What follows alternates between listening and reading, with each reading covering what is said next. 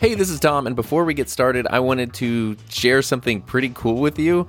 I host my podcast on Buzzsprout, and Buzzsprout implemented a new feature called Fan Mail, which I want to try out. So, what that means is if you go to the show notes for any episode, including the one you're about to listen to, there's a little link that says send a text message, and you can click that and just send a quick message, and that's pretty cool.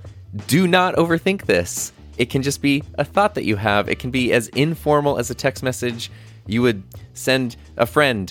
We could be friends, right? I'm super excited about this because it's always sort of tricky to figure out like how to communicate via podcasts that don't have traditional comment sections and things. Of course, there's always the regular email and the SpeakPipe link on hi my name is tom.com. But if you want to send a quick message, you can just click the send a text link and send me some mail.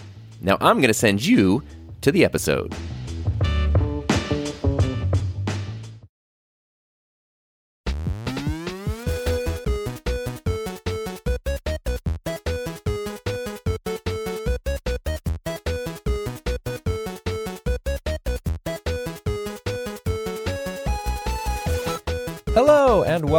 My name is Tom. This is the Enthusiasm Project Season 3, Episode 12. And today we're going to talk all about how I metaphorically have shot myself in the foot, possibly.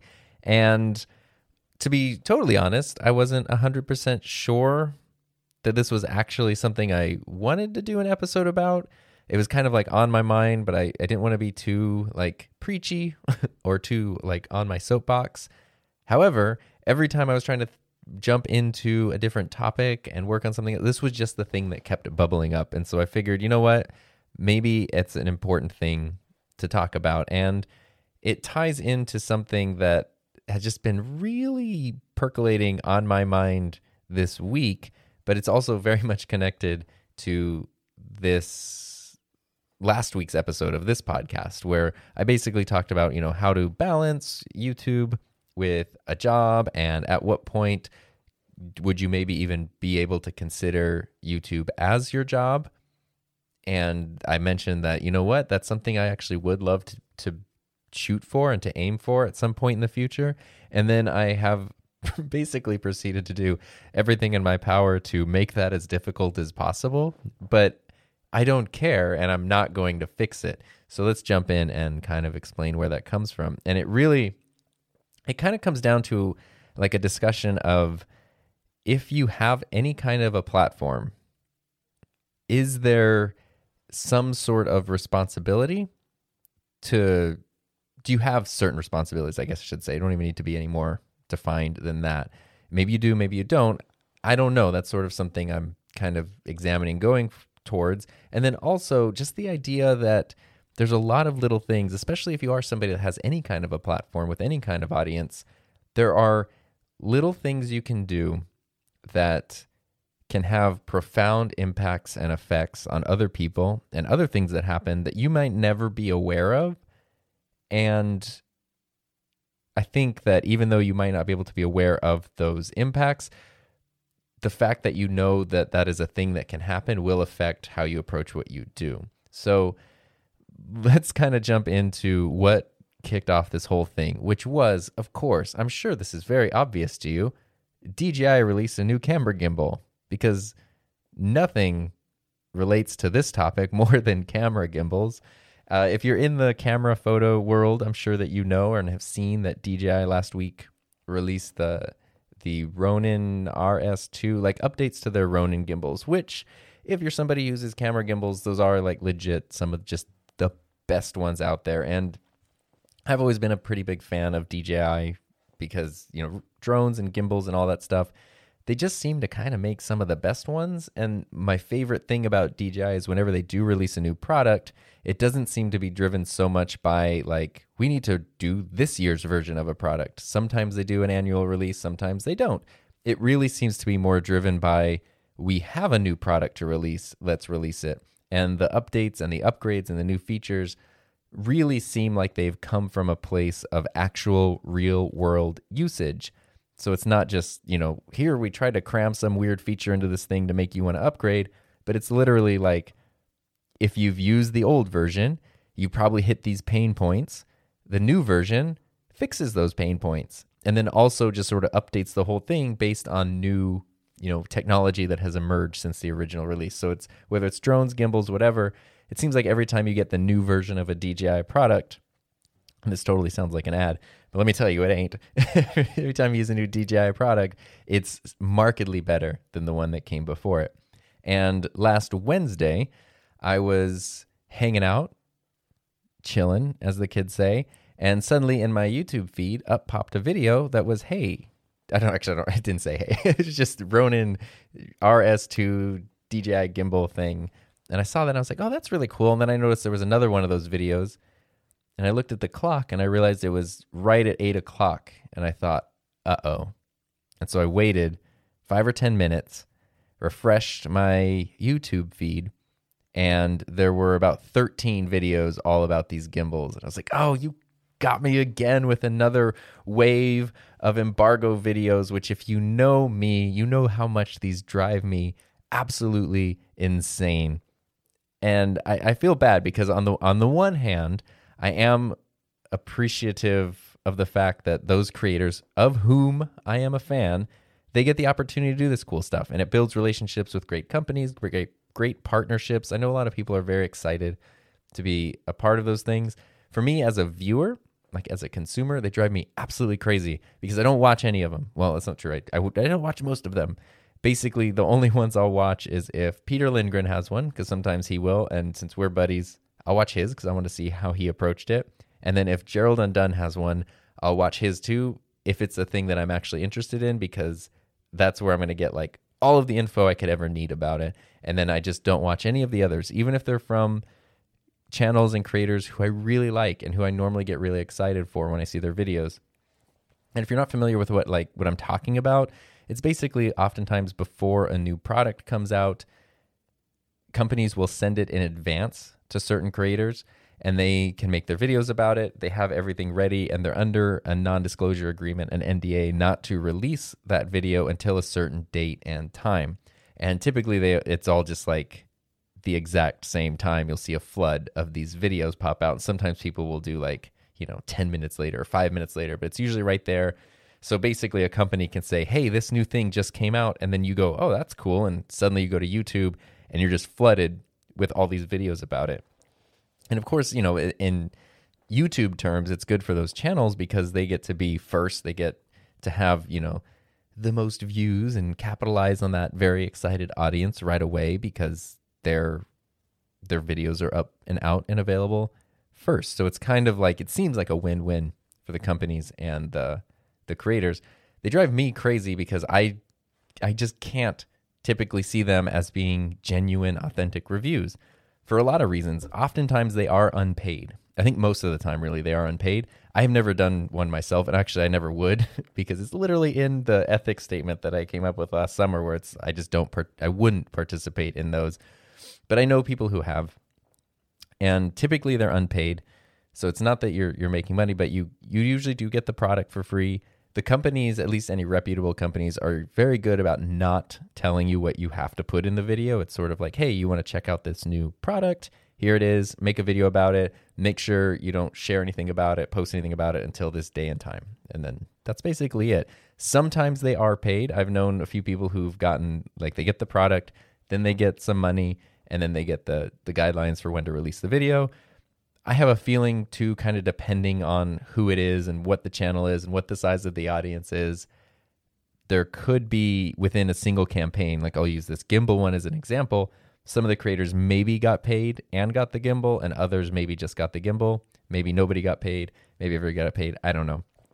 Um, but anyway, that's basically how it works. I don't like that because I was watching I was watching a couple of those videos because I know I just said I, I, paused because I just realized I completely contradicted myself by saying like I don't watch these, but I was the reason I was watching these ones was because it like I wanted to just look at them and just see how people were approaching it. And of course, everybody has their own style, everybody has their own different approach. But what I was seeing, I was like, these are just commercials, and I don't know that that's what the people intended to make. But you have, you know, you're talking about the product talking about its features, you're talking about the price. You have all these beautiful product photography shots, and it's it's just a great commercial. And every video, despite them all being different, was just commercial after commercial after commercial. I was like, I don't like that. Um, and then I panicked because I was like, well, I make videos that are like that. They're about products and the features of the products and the price and there's, you know, shots of the product. And I was kind of panicking for a second. But then I was thinking how important context is because there's such a difference. Like, if somebody makes a video about like a camera lens that they use and they tell you all about the lens and they do all those things, talk about the features, the price, whatever. But that's just because that's the lens that they use and they're excited about it or because people have asked them about it. I think that that's very different than this company sent me a new product. Maybe I would have gotten one on my own. Maybe I wouldn't have, but now I'm making the video about it. And I know that even when the companies say, you know, you have full freedom to say whatever you want about the product, I think it's hard to say anything negative. I I know for me, if a company gave me a product to review and it was terrible, I would probably just not make the review video. Or not, you know, I wouldn't have agreed to to work on the thing. But I think that it, it can even be tricky if you're given the product. I think intellectually you can know like, okay, this is, you know, $900 would I do I feel that this is worth $900 yes or no? And you can advise people who are watching that video yes or no. But I still think that that comes that's just coming from a different place than being somebody who actually spent their $900 on the thing or was actually like in need of this and trying to search for the best results. Like like right now I'm looking for um, an audio interface for my camera so almost like a mini mixer, or I can plug in XLR microphones, plug it into my camera, but a small enough little interface that will fit like on top of or below my camera. I've been trying to shop around, get some recommendations. I found a bunch that are, you know, like a thousand dollars or seven hundred dollars. It's way beyond my budget. I'm looking more for like two hundred dollars. And I haven't found anything yet. But when I do, if I really like it, I'll probably make a video about it just because, hey, like I've been in this thing trying to find this thing. It was really uh, challenging. If I find a thing that I like, I'll want to share it. And I think that that just comes from a different place than here, like kind of promote our new product. And I know that, yeah, I feel I, I never like being critical of what other people are making because it, who am I to to judge or say or or anything? And it's not that any of these videos are bad, and you know everybody has their own reasons for doing stuff but it's just i just don't find those as authentic as when somebody you know makes a review video. My one of my most recent videos for example was about a 100 millimeter canon macro lens. That lens came out in 2009 so while that video might sell some lenses it might excite people about that lens to buy. It's really not like part of a marketing campaign from canon it was just sort of hey people who make videos in this space, there's sort of like the standard lenses that most people tend to use. Here's a really cool option that you might not have considered before. Check it out. That's kind of like like the purpose of that video. Same when I got my Rodecaster Pro, you know, is this thing that I was so excited about. It solved so many problems that immediately I wanted to make videos about it because of what it did and what it allowed me to do and I was very excited about that.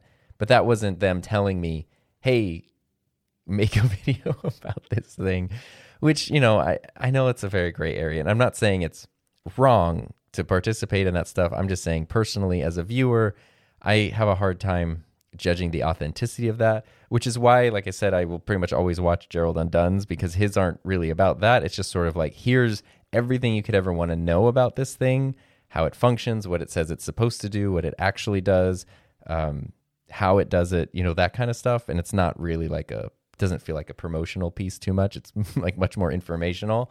Um, and that's really cool. And obviously, like, you know, there there might be somebody I can't think of anyone off the top of my head, but somebody who's like really well known for using a certain product, like really well known for using a gimbal in all their videos. And the new gimbal comes out. I'm, I am going to want to hear their thoughts on that and their experience with it because I think that will be valuable. But otherwise, it just sort of feels like I'm watching a whole bunch of commercials. So I'm not a I'm not a fan of that. But what I then noticed scrolling through, which is this is not unusual, but every video that was in my feed of those like 13 with the immediate release were all dudes. mostly white dudes in their 30s, uh, which I was aware of because I am a white dude in my 30s who talks about camera tech, and I feel very self conscious of that a lot of the time, just because it that specifically feels very saturated. And I was like, huh. Like usually there's at least like I don't know, iJustine will show up and be like sadly the token female creator in like a tech release or Sarah Dietschy will show up and be the like the other token female creator but it, they weren't even there it was just dudes I was like huh maybe this is just because of the channels I'm subscribed to so I logged out of my account just went to the like the unlogged in YouTube page searched for the new DJI gimbal I did find more videos all dudes just every single one of them was just dudes and again mostly white dudes in their 30s. and this, like, I don't, I mean, this isn't the first time this kind of thing has happened, but this really bothered me. And I, I don't know why I had such a like visceral reaction to it, but it just, it really annoyed me because, well, for a, a lot of reasons. Anyway, um, Heather knows that these embargo releases annoy me. And so a lot of times I'll like let her scroll through my YouTube feed and be like, "Hey, can you guess what product came out today?" And then she'll see the 20 videos about the same thing. And I told her like, "Oh, that happened then." And I was like, "But look, there's not a single female creator cuz Heather, my wife, who is a female YouTube creator, you know, she's she's very aware of the disparity in a lot of niches and a lot of genres and stuff. And she's obviously like very in favor of tipping the scales a little more towards equality. But and so i expected her to say like wow that's crazy. But her reaction was i i get it. That makes sense. And i was like what? And we actually did our whole last week's episode of the couples table was all about this little disagreement that we had um, which like disagreement's a strong word but it was just sort of how we approach this differently so there's a link in the show notes if you want to go check that out but basically like to sum it up her point of view was this is a company, they have a marketing budget, they're going to put those dollars to work where they're going to get the best return. They probably have enough data to suggest that it's mostly dudes that are buying gimbals, maybe dudes of a certain age, even ethnicity. And that's where they're going to send their review units. That's who they're going to get in touch with to showcase the new thing. And that's really it. And both her and I agree there's nothing malicious there. Like it's not like DJI is trying to exclude anybody that is probably what happened.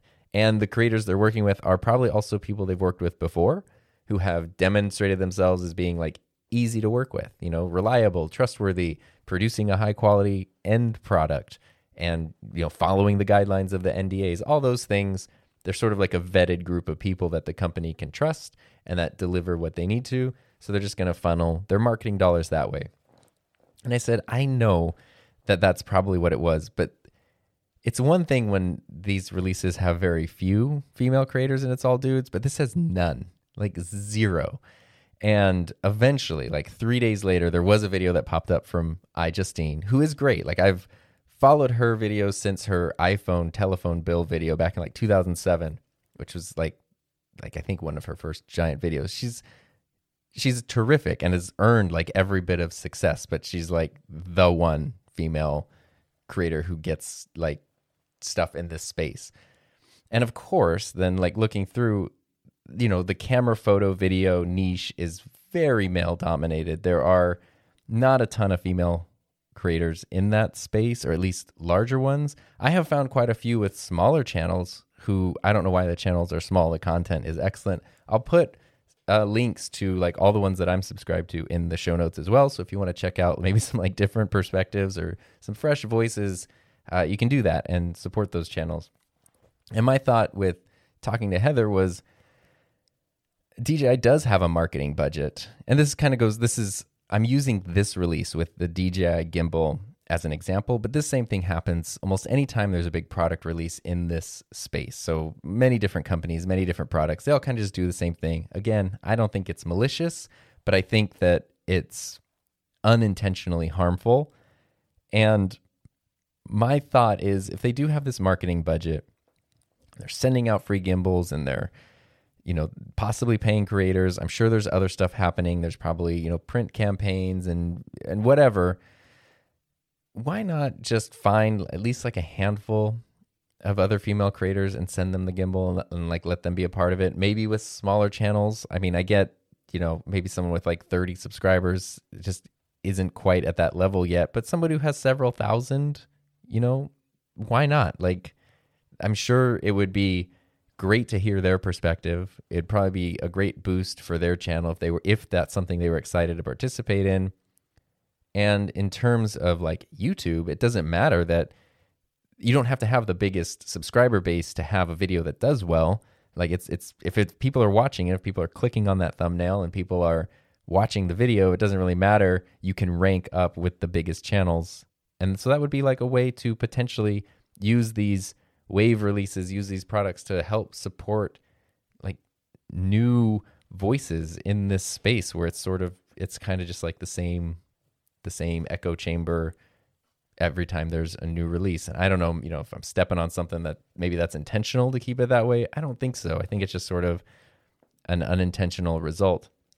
And that I think is very I just feel like it's important and I feel like I feel vaguely patronizing again as a white dude in his 30s talking about these things, but I also feel like you know, being married to Heather even when my channel was way smaller than her channels, there were just opportunities that would come my way that could have also gone to her, but just didn't. And that can happen once in a while. And then eventually you just sort of like, it just becomes obvious that female creators in like anything basically that's not like the beauty niche have a different, they just have a totally different experience on YouTube. And I obviously like can't speak to the intricacies of it, but Heather's talked to me about it a lot. I've seen the comments she gets, which are entirely different from the comments I get. Everything is about, you know, physical appearance and like having to double prove that you know something just to be considered valid when you give an opinion. It's just, it's wild. Whereas it just seems like it has been a little bit easier for me on my end. And, you know, there, I don't know the exact reasons for that, but feels like gender might play into that quite a bit. I've also heard Heather, you know, to have conversations with other female creators who will say things like, I got to be part of this panel or in this convention or whatever, but they gave me the worst time slot. You know, they they put my name really small on like the billing and promotional material and they explicitly told me this is just because we want to make sure we can say we have like a female creator so it's like you're the token female creator. And that kind of sucks because that's not actually what you would want. And I don't think, again, like, I mean, that feels a little more malicious, which is a very real thing that I've, you know, heard happening uh, without going into more specific details. But that's, you know, not super inclusive. But also, like, I'm a high school teacher. I've worked over the past 10 years with about 2,000 students. And since I work at a public high school, my classes are sort of evenly split in terms of gender. But just for whatever reason, I think it it's always leaned a little more towards female students, maybe like 60 40 or 55 45. Um, it's pretty even, but it's always kind of tipped more towards female. My classes have always had more female students than male students. And especially when it comes to digital media over the years, I've had students of both genders be ultra successful, either like, you know, going to school for this stuff, making a career out of it, or just being leaders in our program and, and being the ones who create the best work, who take the initiative, who do all that kind of stuff. I've had, you know, both guys and girls fill those roles over the years, and it's just sort of whoever steps up and wants to do those things. But it has been mostly, I've had more female students than male students fill that role. So what I see is young female students, I was gonna say creators, but they don't all have YouTube channels yet, are interested in digital media, are interested in video production, audio production, using gear, learning about cameras, learning about all this stuff. And then I don't know what happens after high school where it flips and becomes so male dominated. I've talked about th- this on this podcast before that I just don't quite understand why. And I wonder, I can't help but wonder that if they saw if like my high school students saw more female representation in these spaces, would they be more apt to continue on in them? because I I was a I was a teenager once, maybe you were too. and I know what it's like to feel insecure about everything all the time. And I also talk to my students regularly where even my top performing students will regularly come to me and say something about how they don't feel they're good enough. They think everybody else is doing a better job. They don't know if they're cut out for this, even though they really like it. All those kinds of insecurities. And I wish I could tell them. I mean, I do tell them, but I wish I could really have them understand like the way you're feeling is normal. But as the teacher who sees everybody from a bird's eye view, you're at the top. Like you're far above average. So all these feelings about not being as good as everyone, like you are the leader. And but they don't know that. They're just, you know, kind of in their own head a little bit.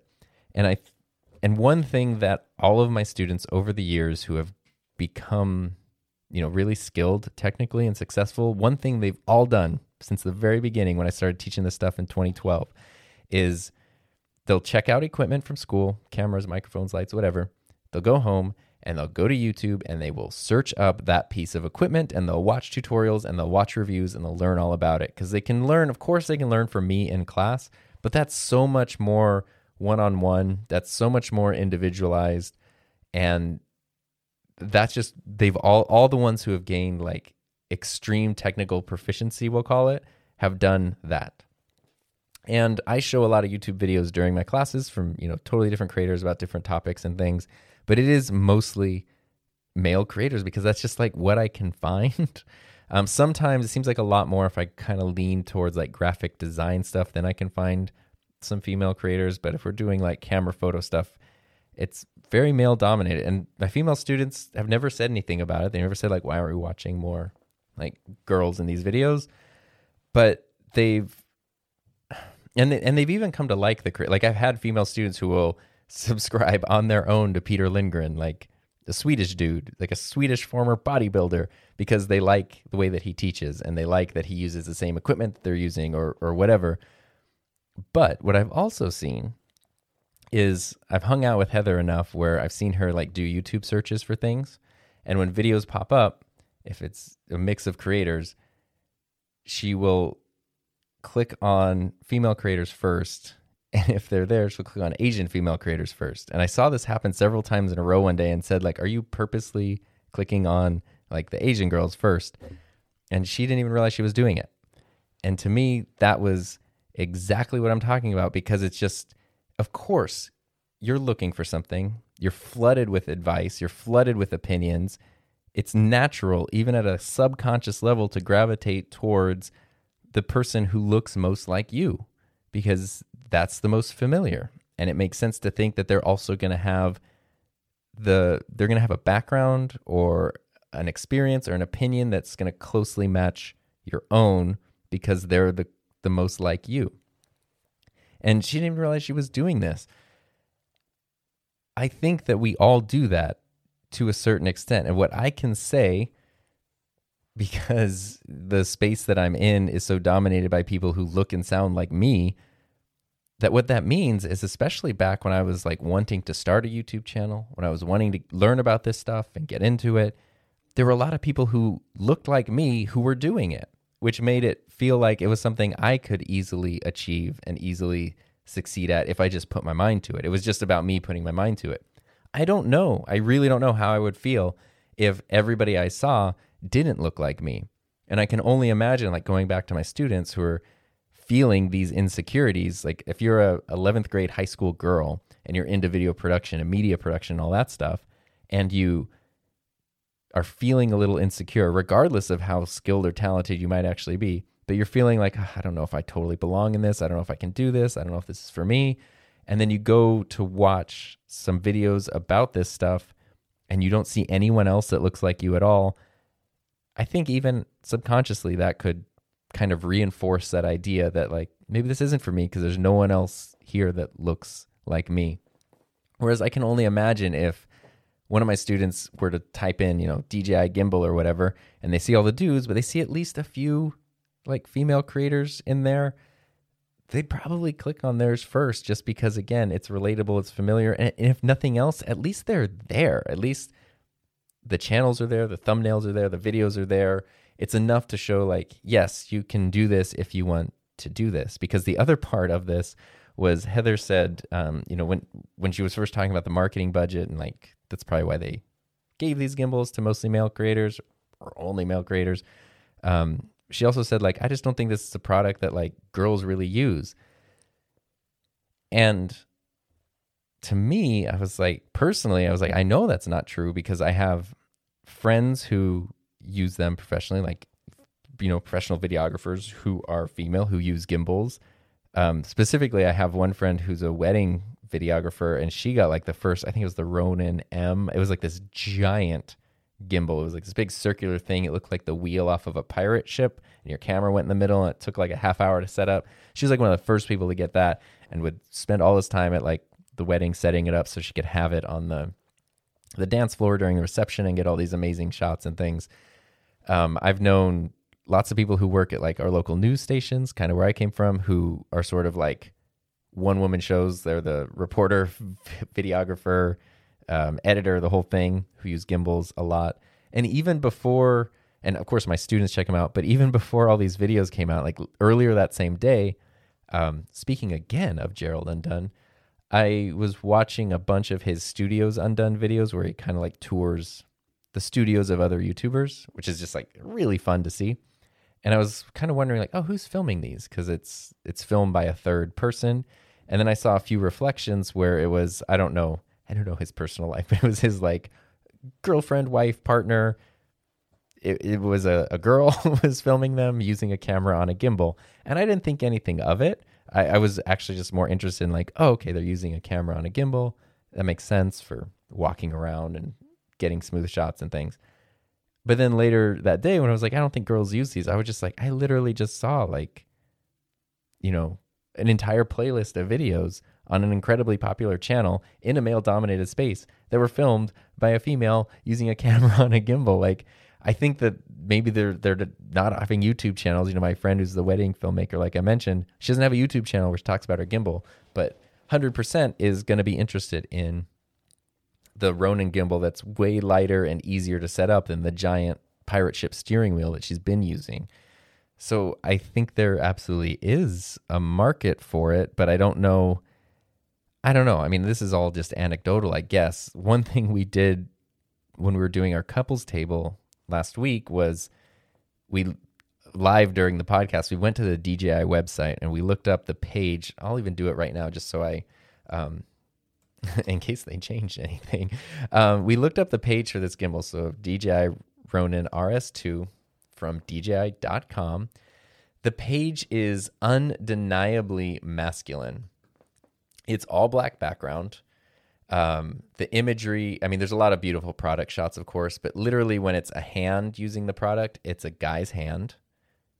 Um, or a very masculine female hand. But the imagery, like literally, it's like dudes filming cars. The gimbal's hanging off the side of a car, filming another car. The top image is a dude in a smoky room filming another dude playing the drums. Um, what other images do we got here? We have dudes filming other musicians who are also dudes.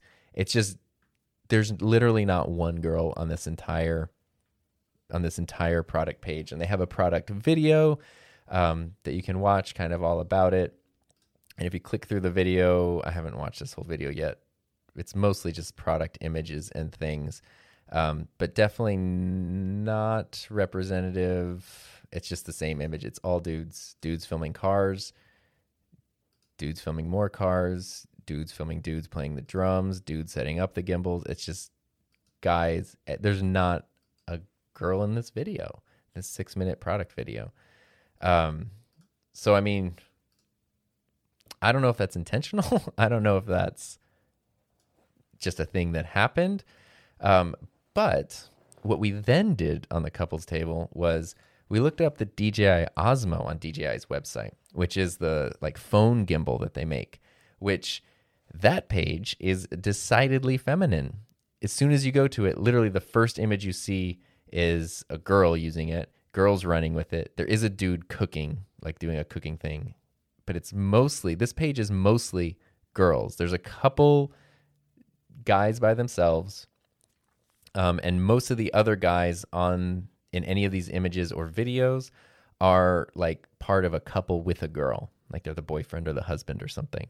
But otherwise, all the hands using the product look to be female hands. Um, the background of the page is white.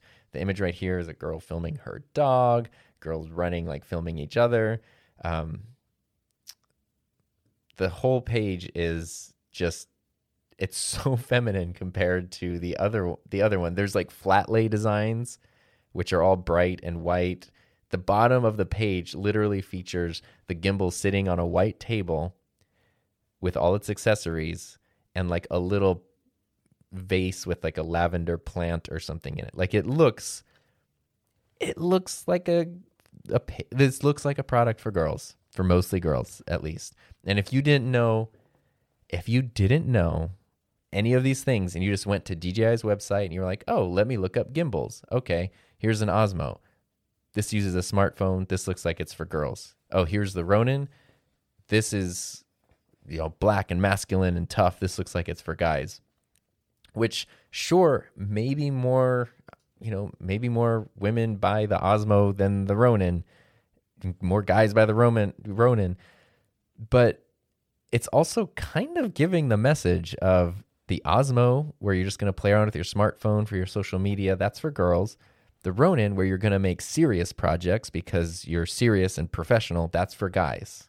That's like undeniably, if you go to the website right now and look at those pages, that is the story that is being told between those two products. If that's intentional or not, I don't think so because that would be awful. But it's like, it's just indicative of this issue. And so, again, going back to imagine a high school student, a college student, whoever, like a female who wants to get into this stuff or is interested and wants to learn more. And that's what they see. And they're already feeling insecure about just the natural insecurities that come with these things. Like, I don't know if I'm good enough, all that. And they don't see anybody who looks like them in this space using these things at all. I think that's going to make it easier for them to then give up and to stop and to not feel like they can continue and to do this stuff or succeed in these fields because it's for the guys, it's for the serious things. I could just use my phone or whatever, but you know, the big camera things that's for the the other people, that's not for me. And I really I spent a lot of time. I know I'm not a I know I'm not a woman, but I've spent a lot of time throughout my life uh, feeling like things that I wanted to do and things that I wanted to have access to were for other people and not for me. And that sucks. And I still feel like that about some things. But that that is a really terrible way to feel where there's something that you want to try, something you want to be a part of, and there's just sort of this thing, this innate thing that makes you feel like that's just not for me. That's for other people. It's not for me. And so, how does this equate to me shooting myself in the foot? Well, first of all, after we had our couples table last week, Heather was like, you could probably just kiss any DJI sponsorships goodbye, which I don't, I don't, I just don't think that that's necessarily the case. But I definitely had a little hesitation of like, ah, because DJI is a company that I would actually like to work with at some point. Um, we've talked about my ethics statement, which I have since taken to describing as a pit of broken glass that a company has to crawl through. And if they still want to work with me after crawling through that, then I'll like kind of consider it. So it's like the most unfriendly guidelines for uh, working with me.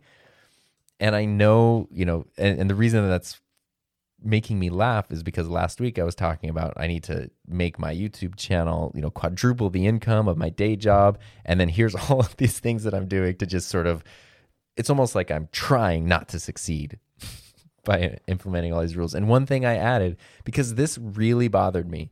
So, you know, I have a whole episode of this podcast where I break down the, the ethics statement, how I put it together, kind of where it came from. It's on my website. You can go to hi, my name is tom.com slash ethics and um, feel free to borrow it, modify it, use it on your own, however you want. That's totally fine. Um, but one thing I added, I did already have a thing. My very last bullet point does say, I do not participate in embargo wave releases. Sometimes new products are sent to creators in advance to be tested so that a video can be ready as soon as the product is publicly released. Not only do I find these lacking in authenticity, they annoy me, and I don't expect anyone to watch something that I wouldn't want to watch myself. But I added a point after this week, which says, uh, let me find it. It, it says, if I find myself considering a sponsored campaign of any kind that includes other creators, I will only participate if there is a representative and equal mix of genders slash ethnicities which is just something that I feel I'm hyper aware of as a white guy in this space. But also, that's where it kind of goes to that question of if you have any kind of platform, what is the responsibility, if any? Because I think you could very easily make the argument for any of the male creators who participated in, this DJI release. It's very hard to say DJI. They weren't do they didn't do anything wrong. They made some great videos about a cool product. Like that's all that they did. And I know that when you're when you are approached to participate in these kinds of things, they don't tell you who else is involved. They don't say like here's a list of everyone, do you want to join this list? They just approach you one on one and say this is what we're doing, this is what we would need from you, do you want to do that yes or no? And if that fits in line with your ethics, your mission, your values and you say yes, there's nothing wrong with that. There's absolutely nothing wrong with that. But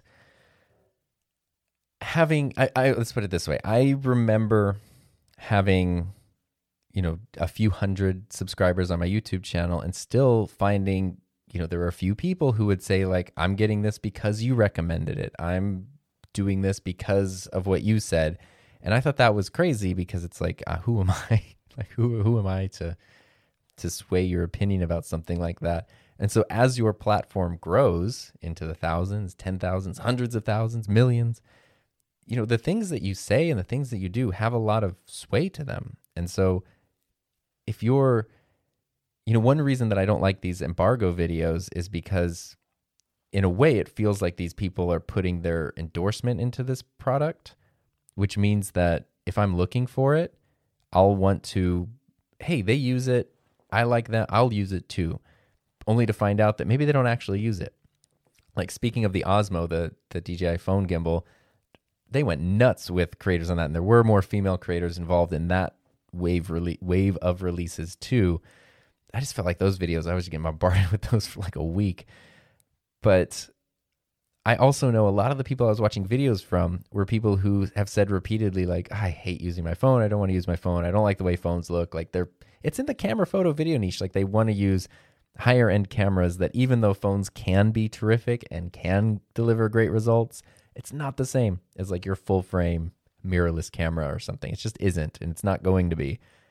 And so watching these people use this gimbal, I'm like, I know that you're not going to use this thing. It's not going to be the thing that you pull out every day to get your job done. You're going to make this video. It's going to kind of sit around. Maybe you'll put it in a giveaway or something, but that's it. But now it's it's like you've given it your endorsement. And I don't I just I don't like that. I think I know I've kind of gotten off track there, but that's just to me so disingenuous. But anyway, if you that's one reason I don't participate in those things. But if participating in these videos I guess I guess that sorry, I was kind of like totally backtracking there. Jumping back to just the influence that you can I mean, sometimes you're called literally an influencer. That's because you can influence people's decisions and the things that you say and the things that you do and the things that they see are what what create that influence and influencer is such a gross word with such a negative connotation but it is a true thing. Like having influence is just a part of having any kind of a platform. And so i think that just by asking that i know companies wouldn't say like well here's a list of everybody who's participating. But if you go like yeah you know this is really interesting but um you know like can you tell me how many people are involved with this and how many of them are guys how many of them are girls? You know is, is it however you want to phrase it but is it all people that look like me or is it is it a variety of people i mean if the company doesn't want to answer that question then for me that says well cool then i'm totally not going to participate if the company does answer that question then maybe that means hey we can now go to the next step because maybe you said like yeah there's a there's a huge variety we reached out to a bunch of people you know and to be fair also to DJI here. I don't know the story. Maybe they reached out to like a bunch of female creators who said no or who said yes and just didn't finish a video. I don't know. Th- those are things that could have happened too. So that's why again, I don't think there was anything malicious happening, but that doesn't mean it wasn't still like harmful or potentially harmful at, in the end. And so the reason though that that I laugh is because I know that my standards are just too high for this stuff and it's going to be limiting. But I also know that what I said last week personally was that if I wanted to make something like a YouTube channel a full time job, I wanted to do it on my own terms, which means not selling my soul, which means not selling out my values. Equality and acceptance, those are huge values to me. And I don't want to be a part of something that makes people feel like they don't belong there. And so, as much as I know this is going to really limit the amount of companies or people that would ever want to work with me, the amount of money that I could ever make doing this, if you ever do see a bit of sponsored content on my channel, which is there's only been one ever so far. And there's been a lot of there's been times where I came close but still just said no, even though the company was fine. I just I just didn't feel like it. So in my little like budget thing every month, I have a sponsorship column for how much money comes in. It's just zero month after month. And eventually maybe that won't be a zero, but if it ever isn't, if there ever is sponsored content on my channel, that means you know that this is a company that crawled through that pit of glass. This is a company that like went through that litmus test for being somebody I would want to work with, which means it definitely has my seal of approval, my endorsement, and also would mean that I've probably been able to then create some kind of relationship or partnership with with a supportive group or company or, or whatever. And, you know, I know that that won't happen often, if ever, but at least if it does, that means it's so much better than just saying yes to everything that floods into the inbox or every opportunity to work with like any kind of name brand that I might have heard before. And that's where it's like, I, for me personally, I'm, I'm just going to speak for me. I'm not going to lay down rules for everybody else. If you have a platform and you don't feel any obligation or you, you're happy doing things that you're doing and it's different from the way I do it, that's entirely okay. For me, I think using that platform for positivity is very, very important. And I have seen so many times firsthand, just from my platform as a teacher, where I can just say a small thing or do a small thing and not even think about it. And years later, see how that like profoundly affected a student and what they thought and what they did and what they chose to do and how they felt about themselves. And that can be both positive and negative. And I think the same is true even at a larger scale when you're talking about, uh, you know, a huge, a wider audience online. You know, I I think that the more people can see themselves represented in these fields, the better for everybody. And I would gladly, you know, if there's a there's a marketing campaign or something and and I ask, "Hey, are there other genders and things?" and they say, "No, we only have room for this many." I would gladly give up my spot to let somebody else take on that opportunity. You know, to take to let a, like a female creator take that opportunity or somebody else who's not as well represented because Lord knows if it's a camera and photo video product, there's gonna be plenty of white dudes talking about it. Um, and plenty of dudes in general talking about it. So if we can get different voices in that space, I think that's only going to serve to to benefit everybody. So I guess to to kind of wrap up, I mean, I just wanted to share my thoughts on on this because it's a thing I've talked about before. And when I notice these trends, I, I just feel some sort of obligation to at least bring it up. Um, I you know, I know I'm not an expert in these areas, and I hope I'm not overstepping my bounds. But I just think it's I think it's very very helpful, and I would cur- encourage you if you have any sort of platform to just do what you can with that platform to promote all kinds of equality and opportunities for other people to have their voices heard and to be a part of it as possible rather than feeling like they can't be a part of it or they're being excluded from it. I would also encourage you when you're seeking out stuff to to actively search for people who don't look and sound like you. You know, next time you go on YouTube and you search for something like if you're if you're like me and you do a lot of camera things, you know, you're searching for a review or tutorial or something, dig down a little bit. Find like a smaller creator. Find somebody, you know, if you're a dude, find somebody, find a female creator who's talking about that thing cuz I promise you they are out there despite what like everything would have you think. And the content is just as good and just as valuable, and the perspective is just as valid. And I just wish that it was a larger voice in the conversation. And I, I, I would just encourage everybody to actively seek those things out as best you can. So I hope that's uh, oh, it's giving you something to think about. If nothing else, just remembering that any kind of platform in real life, online, YouTube, podcast, other thing, whatever, I believe does come with some kind of responsibility. And I think that if you're going to be successful in the long term, it's very important for you to establish for yourself what you think your role is and what your responsibilities are with that platform. And it does not have to align with what I think, but it should be something that you spend some time and energy considering and thinking about. So, as always, thanks for your time today. I really appreciate it. I hope you're all doing well. Feel free to reach out to me. I'd love to hear your thoughts on this. So if you want to leave a voice message, anchor.fm slash enthusiasm. Of course, you can always reach out to me at SoDarnTom on all the things and youtube.com slash Tom Buck. And uh, thanks so much for listening. I will see you next week.